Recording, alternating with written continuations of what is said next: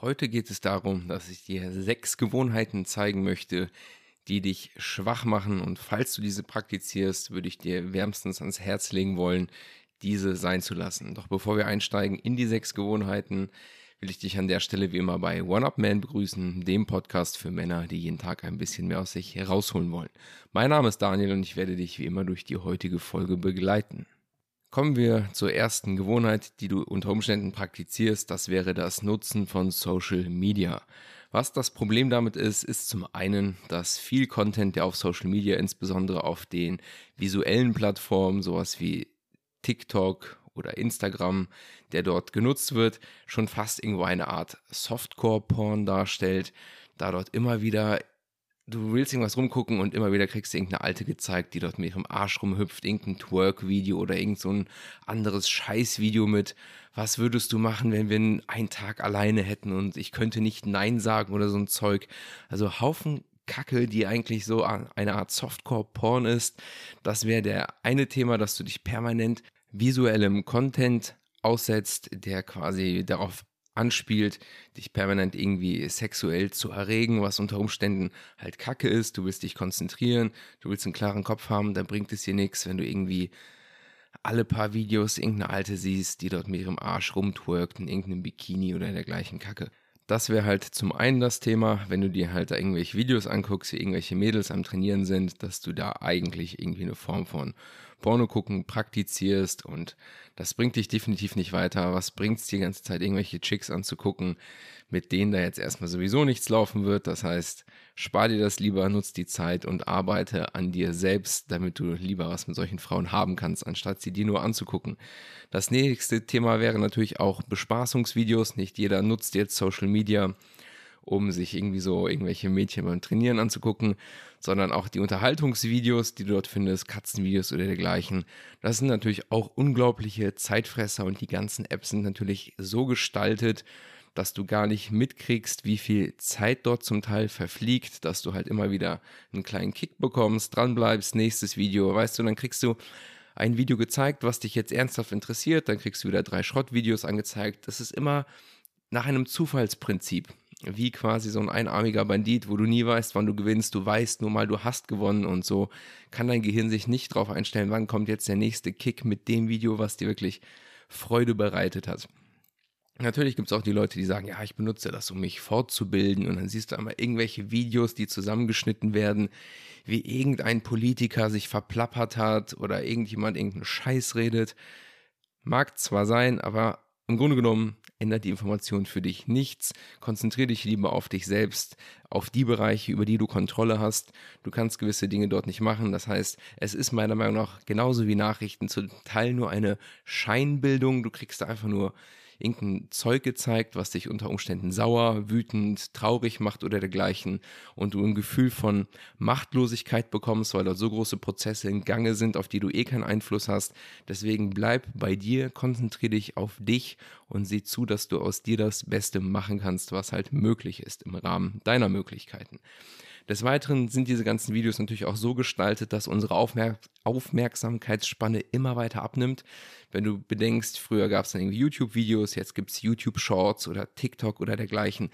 Die Formate, die dort konsumiert werden, werden immer kürzer, weil die Leute sich immer schlechter konzentrieren können. Die Konzentrationsspanne nimmt von Generation zu Generation ab und du trainierst dein Gehirn mit dem Gucken von solchen Videos darauf, sich nur über einen kurzen Zeitraum auf etwas fokussieren zu können. Das ist der Grund, warum die Inhalte auch immer kürzer geworden sind. Und ein letzter Punkt in dem Thema Social Media wäre natürlich, dass wenn du jetzt Instagram oder dergleichen oder TikTok, was weiß ich, konsumierst, du siehst natürlich immer nur die besten Zeiten der Leute und das verzerrt natürlich deine Wahrnehmung, weil dir das ein Gefühl gibt, die Leute essen immer auswärts, immer in Restaurants, posten ihr Essen, sind immer im Urlaub, nur du nicht. Was natürlich nicht stimmt, weil du weil die Leute einfach dort nur Content teilen, der sie in ein besonders tolles Licht rückt, was dazu führt, dass die Leute, die das sehen, sich unter Umständen schlecht fühlen, weil sie sehen, mein Lifestyle ist ja total bekackt, wenn ich das mit dem da vergleiche, aber es entspricht halt nicht der Realität, weil hier immer nur die Kirschen herausgepickt werden, damit die Leute natürlich einen Anschein erwecken, was sie denn für ein tolles Leben haben. Denn du musst bedenken, für viele Social Media, sowas wie Instagram, auch schon fast wie eine Art Dating-Plattform, wo Leute dann irgendwie schreiben und dergleichen, was dazu führt, dass alle sich dort bestmöglich in ein gutes Licht drücken wollen. Die nächste Rubrik oder besser gesagt die nächste Gewohnheit wäre natürlich das direkte Gucken von Pornos, also jetzt nicht die Softcore-Variante auf Social Media, und hier haben wir halt ebenfalls ein Problem. Dein Gehirn ist überhaupt gar nicht, gar nicht dafür ausgelegt, so viel nackte Frauen zu sehen. Hört sich behindert an, aber ist halt einfach so, wenn du bedenkst, wie, wenn jetzt dein Großvater zum Beispiel, der hat wahrscheinlich nicht mit so vielen Frauen geschlafen, die du bereits in irgendeinem Porno gesehen hast. Und das Bescheuerte ist, dein Gehirn kann nicht den Unterschied wahrnehmen. Dein Gehirn denkt wirklich, du praktizierst hier irgendeine Form von Sex, was dazu führt, dass dein Gehirn faul wird. Denn dein Gehirn denkt, wir haben den größten Akt des Mannes bereits geschafft. Wir haben unsere Genetik weitergegeben. Wir können uns entspannen. Dein genetisches Erbe wurde weitergegeben, du hast dich reproduziert und das ist quasi evolutionstechnisch das Höchste, was du erreichen kannst, was du solltest. Und somit verlierst du natürlich auch den Antrieb, dann andere Dinge zu tun, weil dein Gehirn halt denkt, du hast es ja bereits geschafft. Und anstatt an, an dir zu arbeiten, dass du attraktiver wirst, nicht nur für die Frauen, auch für dich selbst. Denn man kann meinen, dass es bei diesen Gründen darum geht, nur sich attraktiv für Frauen zu machen. Das ist ein Beiprodukt. Das Hauptprodukt ist dessen, dass du quasi mehr aus dir machst, wenn du mehr Geld verdienst, machst du das für dich, damit du die Freiheit hast, dein Leben zu gestalten. Dass das selbstverständlich Frauen in dein Leben zieht, die dich dadurch attraktiv finden, ist ein Nebenprodukt. Das heißt, arbeite an dir selbst und das andere ist eher die Randerscheinung. Hier will ich jetzt auch gar nicht mehr so tief drauf eingehen in das Thema Pornografie, denn da würde ich dir viel lieber die Podcast-Folge Nummer 3 ans Herz legen. Dort habe ich nämlich schon mal das Thema intensiver aufbereitet. Deswegen bleibt es das für heute an dieser Stelle. Dann kommen wir auch zur dritten Gewohnheit und das ist ganz klar das Thema Videospiele, auch schon mal in diesem Podcast erwähnt worden, falls du schon länger dabei bist. Und hier gibt es natürlich auch immense Ausreden, die genutzt wird von irgendwelchen Gamern, dass natürlich Videospiele unter Umständen deine Kreativität fördern oder dein Reaktionsvermögen, wenn du irgendeinen Ego-Shooter spielst.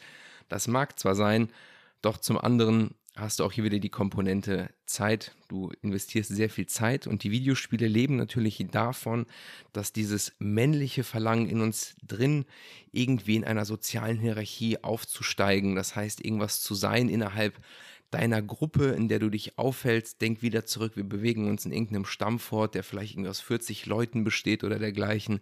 Hier ist es natürlich für dich immer interessant, möglichst immer an die Spitze dessen heranzukommen. Ähnliches passiert natürlich auch in den Videospielen, weshalb Männer sich da auch sehr gut reinziehen lassen, weil du dort dieses Konzept was wir früher so praktiziert haben, dort ausleben kannst. Das heißt, du kannst Level aufsteigen, eine Hierarchie kreieren. Du bist irgendein High-Leveler oder man kennt dich, weil du irgendwie der bist, der 20 Kills am Stück gemacht hat, ohne einmal zu sterben. Und dann gibt es irgendeinen Bonus bei Call of Duty oder dergleichen. Dann sehen die dort dein Wappen und denken sich, boah, wenn der bei mir im Team ist, ist auf jeden Fall krass.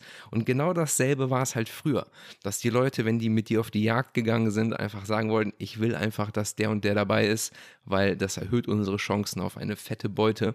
Und dasselbe machen die Videospiele sich zunutze, um dich quasi daran zu binden und dieses evolutionäre Muster zu nutzen, dass wir gerne mehr aus uns machen wollen. Wir als Männer möchten gerne irgendwie aufsteigen, an uns arbeiten. Doch viele verlieren sich dann in der Videospielwelt und arbeiten nicht mehr an sich selbst im richtigen Leben. Das heißt, du kannst in diesem Videogame, in deiner Crew, in der du da bist, total der krasse Typ sein und jeder freut sich, wenn du am Wochenende am Start bist, weil man mit dir die fettesten Beuten erlegen kann oder irgendwas anderes. Ich bin nicht so, nicht mehr so tief drin in diesem Videospielzeug. Auch selber alles gemacht, keine Frage, aber einfach jetzt im Nachhinein gemerkt, Wahnsinn war echt viel Zeit, die ich da verloren habe auch wenn es natürlich in gewissem Maße Spaß gemacht hat. Doch man hätte es echt besser nutzen können.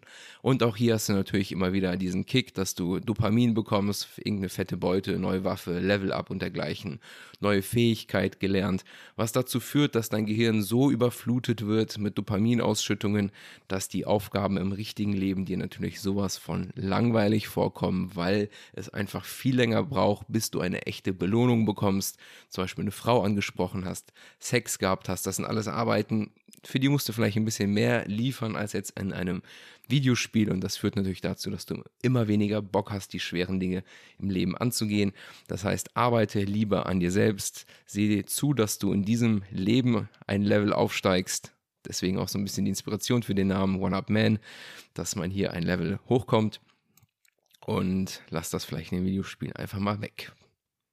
Dann die schlechte Gewohnheit Nummer 4, das wäre ganz klar der schlechte Schlaf.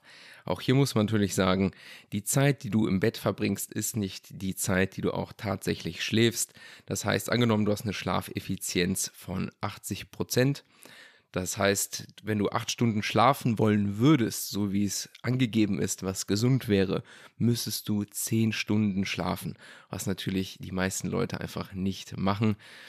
Und wenn du jetzt zum Beispiel schauen willst, wie man so eine Schlafeffizienz messen kann, da habe ich auch schon mal eine Podcast-Folge gemacht, das ist die Nummer 46. Da gebe ich dir auch ein paar Tipps, wie du deine Effizienz verbessern kannst, deine Schlafphasen verbessern kannst.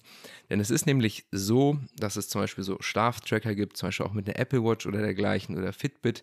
Doch ich persönlich nutze den Aura Ring, der ist deutlich präziser. Ich habe die anderen zwei Produkte auch verglichen, habe beide immer wieder verkauft, weil es mir nur um den Sleep Tracker ging und der ist einfach ungeschlagen, was das angeht, wie akkurat der halt arbeitet.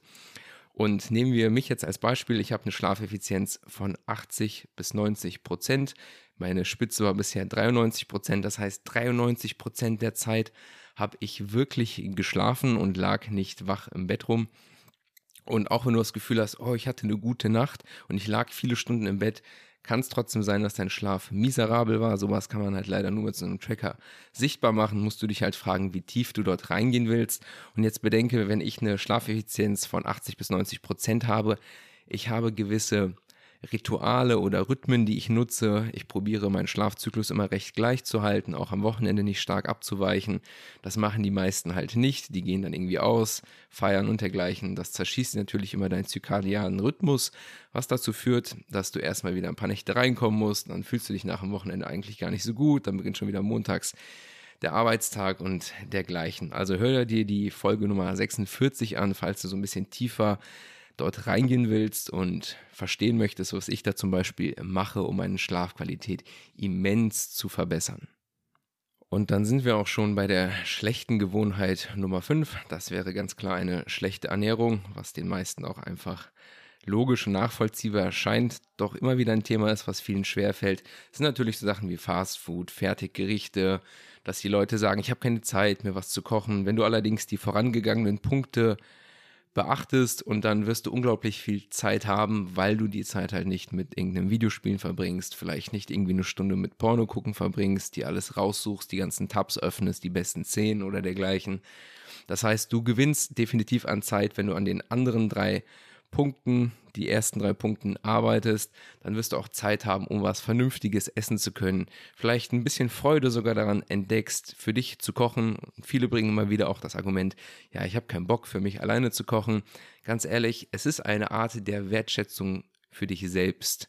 Nimm dir insbesondere für dich Zeit. Ich meine, für wen würdest du lieber kochen, dass du was Gescheites isst, als für dich? Also natürlich macht es vielleicht Spaß, wenn jemand anderes, deine Freundin, Frau, wie auch immer, mit dir zusammenkocht und ihr zusammen isst, was ein toller Akt ist. Gemeinschaftliches Essen ist sehr wichtig, um Beziehungen mit Menschen aufzubauen. Jetzt nicht nur eine partnerschaftliche, auch Freundschaft. Deswegen ist das definitiv okay, aber schätze auch dich selber wert, indem du dir was Gutes zu essen machst und so Kleinigkeiten probierst wegzulassen, wie Fastfood, irgendwelche Tiefkühlpizza oder dergleichen und natürlich auch nicht allzu viel Zucker zu essen. Denn du musst bedenken, immer wieder werden Insulinspitzen kreiert durch leicht verdauliche Kohlenhydrate, so Einfachzucker wie weißes Brot, irgendein süßer Brotaufstrich, natürlich auch Süßigkeiten. Und diese Insulinspitzen führen natürlich dazu, dass du unruhiger und unkonzentrierter wirst, weil du immer wieder ein Hoch und ein Tief an Energien bekommst. Und desto stabiler dein Insulinlevel ist über den Tag verteilt, desto besser wirst du dich definitiv fühlen, was zum Beispiel ein Grund ist, weshalb ich nur 50 Gramm Kohlenhydrate am Tag esse, um diesen Blutzuckerpegel immer stabil zu halten. Und es hat so viel verändert für mich. Anfänglich mag es vielleicht ein bisschen Arbeit gewesen sein, doch ich kann mir nicht mehr vorstellen, so eine Standardernährung zu essen. Das heißt, bei mir fallen so Sachen wie Brotnudeln, Kartoffeln, Reis und sowas fällt halt raus. Natürlich gibt es zwischendurch auch mal am Wochenende ein Cheat Meal. Muss allerdings nicht sein, aber kann auch mal vorkommen, dass ich da dann auch natürlich über meine 50 Gramm komme. Musst du halt für dich herausfinden, was gut klappt. Für mich ist das diese ketogene oder Low Carb Ernährung, wie man sie auch nennen möchte. So funktioniere ich einfach am besten, habe ich einfach gemerkt, musst du herausfinden, dich selber besser kennenlernen, was dir gut tut und einfach mal rumexperimentieren und dann wirst du schon einen Weg finden. Falls du jetzt anfänglich dir schwer tust, mit dem Thema Ernährung umzustellen, probier doch zumindest mal eine Mahlzeit am Tag gesund zu essen, irgendwas Einfaches zu machen. Mach dir ein bisschen Pfannengemüse, ein Stück Fleisch dazu oder dergleichen oder einen Salat. Du wirst schon irgendwas finden und dann probierst du einfach mal eine, eine Mahlzeit am Tag durch definitiv was Gesundes zu ersetzen. Und dann wird sich das vielleicht langsam für dich einschleichen, sodass du dann deine Ernährung von Grund auf irgendwann ändern kannst. Und die letzte schlechte Gewohnheit wäre, dass du zu emotional bist.